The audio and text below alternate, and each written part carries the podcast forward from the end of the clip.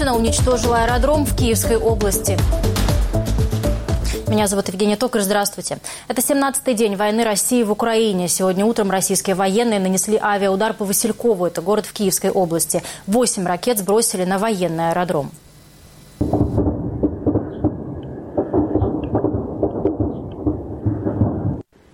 Из-за этого загорелся склад с боеприпасами. В местной полиции сообщают, что на его территории детонируют снаряды. По данным местных властей, аэродром полностью уничтожен. Кроме того, из-за авиаудара российских военных около Василькова загорелась нефтебаза. В другом направлении от Киева, в Броварах, от обстрела российских войск загорелся склад с продуктами. Это горят склады продуктов. Это горят склады продуктов. Цель оккупанта – уничтожить поставку еды в Бровары и в Киев. Оце, оце освободители пришли, освободить нас от еды и от жизни. Над городом Днепр украинская армия сбила российскую ракету, а в Николаевской области российские войска ночью обстреливали больницы, интернат и котельни. По предварительным данным, два человека получили ранения. Также Россия атаковала Чернигов. Ворог наносит... Враг наносит удары по гражданской инфраструктуре, там, где военных нет и не было. Сегодня прилетела в отель «Украина». Я сейчас тут нахожусь. Нет больше отеля. Но есть Украина, и она будет. Черниговцы, холодная голова, выдержка. Мы должны выдержать и должны сделать все, чтобы враги полегли под Черниговым. Волновахи как города больше не существует. Об этом заявил глава Донецкой областной военной администрации Павел Кириленко. По его словам, из Волновахи эвакуировали большую часть населения, а инфраструктура города полностью разрушена. Волноваха находится между Донецком и Мариуполем. Накануне в Минобороны России заявили, что город захвачен силами так называемой Донецкой Народной Республики. Бои за город шли с самого начала войны. Сейчас Волноваха в руинах, там нет воды и электричества. Мы сидели в подвалах, ходили вокруг, стреляли. Мы не могли выйти больше суток. В подвале Потом я подошла к солдатам, говорю, мальчики, у меня там мама лежачая, я могу, я не, не могу зайти. Не прошли, правда, ребята хотели вытащить ее в подвал. Ну, вы пришли, она уже умерла. Уже было поздно. Сердце, но очень слабо, мы ее Мы еле боялись лишний раз и потревожить. Она бы жила, если бы не вот этот взрыв, понимаете? Да, по, по там снаряд с той стороны.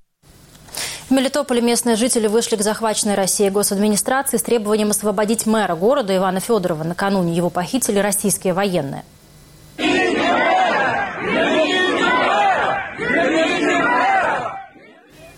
Мелитополь – город на юге Украины в Запорожской области, который был захвачен российскими военными. Местные жители не согласны с российской оккупацией и практически ежедневно выходят на акции протеста. Мэр города Иван Федоров отказывался сотрудничать с захватчиками, и вчера момент его похищения попал на камеры видеонаблюдения. Вооруженные люди в камуфляже вывели Федорова в неизвестном направлении. Владимир Зеленский призвал немедленно освободить мэра и приравнял действия российских оккупантов к террористам исламского государства. Від самого ранку в українському С самого утра в украинском, навсегда украинском Мелитополе собирались люди, наши граждане, на очередную акцию протеста против российских войск, против попыток поставить город на колени. Больше двух тысяч человек на площади. Услышьте, в Москве, если в Мелитополе против оккупации выходят две тысячи человек, то сколько должно быть у вас против войны, чтобы было по-честному, справедливо? Вчера оккупанты захватили в плен мэра Мелитополя Ивана Федорова. Люди в городе требуют его освобождения, и это очень важно. Я благодарен каждому мелитопольцу за это сопротивление, за эту позицию. Российская сторона, захватившая Запорожскую атомную электростанцию, заявила, что объект теперь принадлежит Росатому, и АЭС якобы должна работать в соответствии с его указами. Еще вчера сообщалось, что на территории Запорожской АЭС российская армия разместила свою военную технику, а на саму станцию привезли 11 гражданских россиян. Сегодня стало известно, что все они работники Росатома. Напомню, что в ночь на 4 марта российские военные ворвались на Запорожскую электростанцию. Из-за обстрелов там начался пожар. После АЭС перешла под контроль российских сил сил. В военной разведке Украины сообщают, что Россия переходит к ядерному шантажу. В частности, по их данным, российская армия готовит провокации на территории другой захваченной станции в Чернобыле. Ну и по последним данным украинского генштаба, российские военные захватили восточные окрестности города Мариуполь, который находится в осаде уже больше 10 дней. Это все, что успеваем рассказать вам к этой минуте. Меня зовут Евгения Токарь. Оставайтесь с нами и до встречи.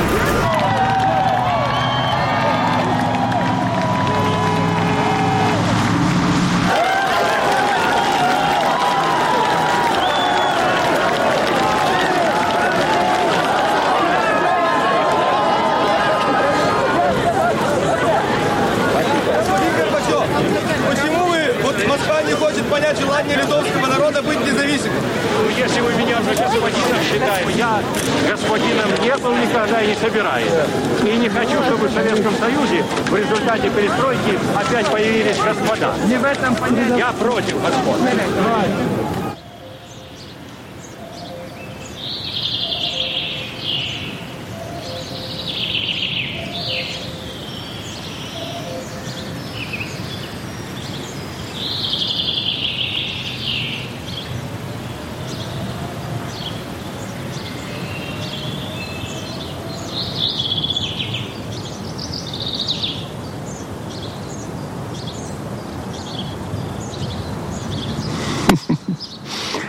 Вообще они не хотели ничего иного, чем то, на что они были способны, что они сотворили как э, ну, свое вечное владение и пребывание властителями этого владения. Это может быть одна из самых больших ошибок человечества, но она очень э, яственна там, в пределах России и тогдашнего Советского Союза.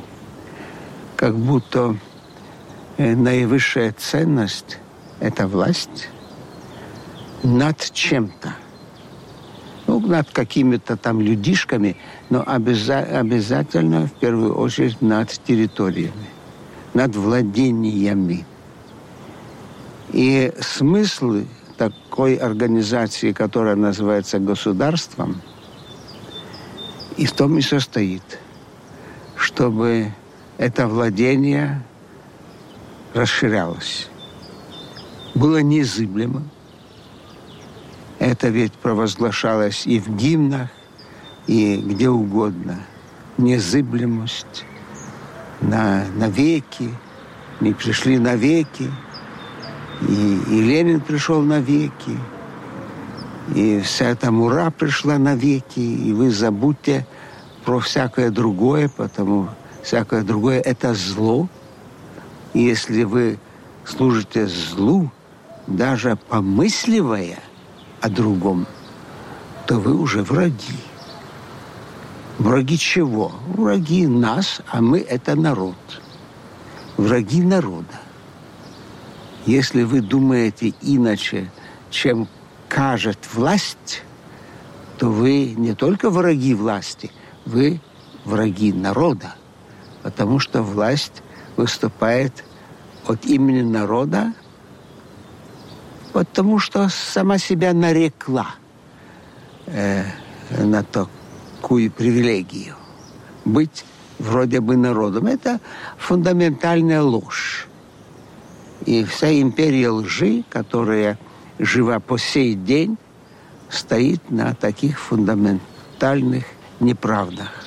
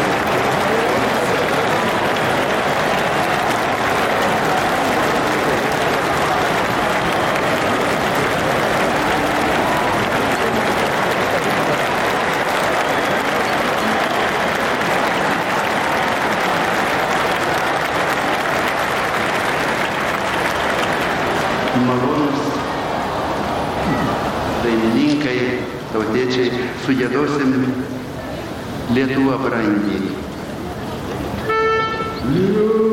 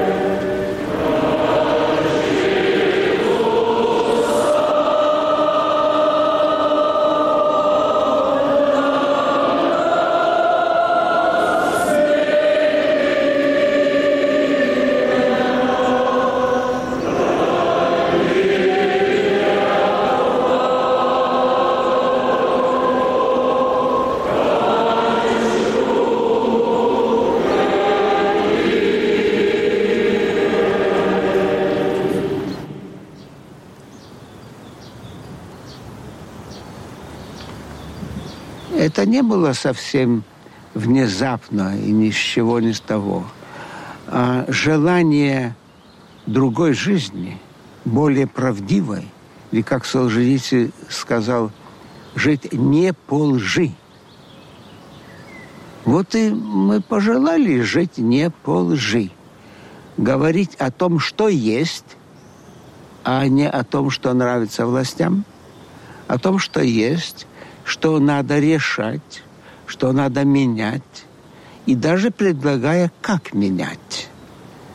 Но это было для властей вызовом, хотя оно само напросилось, когда объявило о периоде перемен. Перестройка – это перемены. Вот что необходимо. Они осознали, что идут к полному банкротству с этим своим несчастным Советским Союзом. И чтобы его спасти, нужны какие-то перемены. Они огласили возможность перемен и разрешили рассуждать об этом.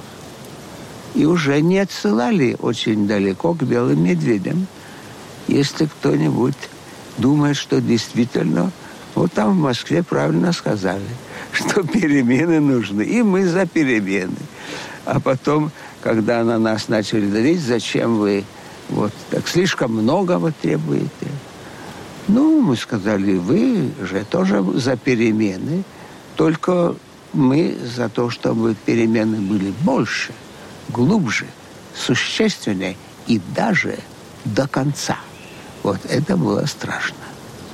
Потому что это уже касалось ихней власти. Таких перемен они не хотели.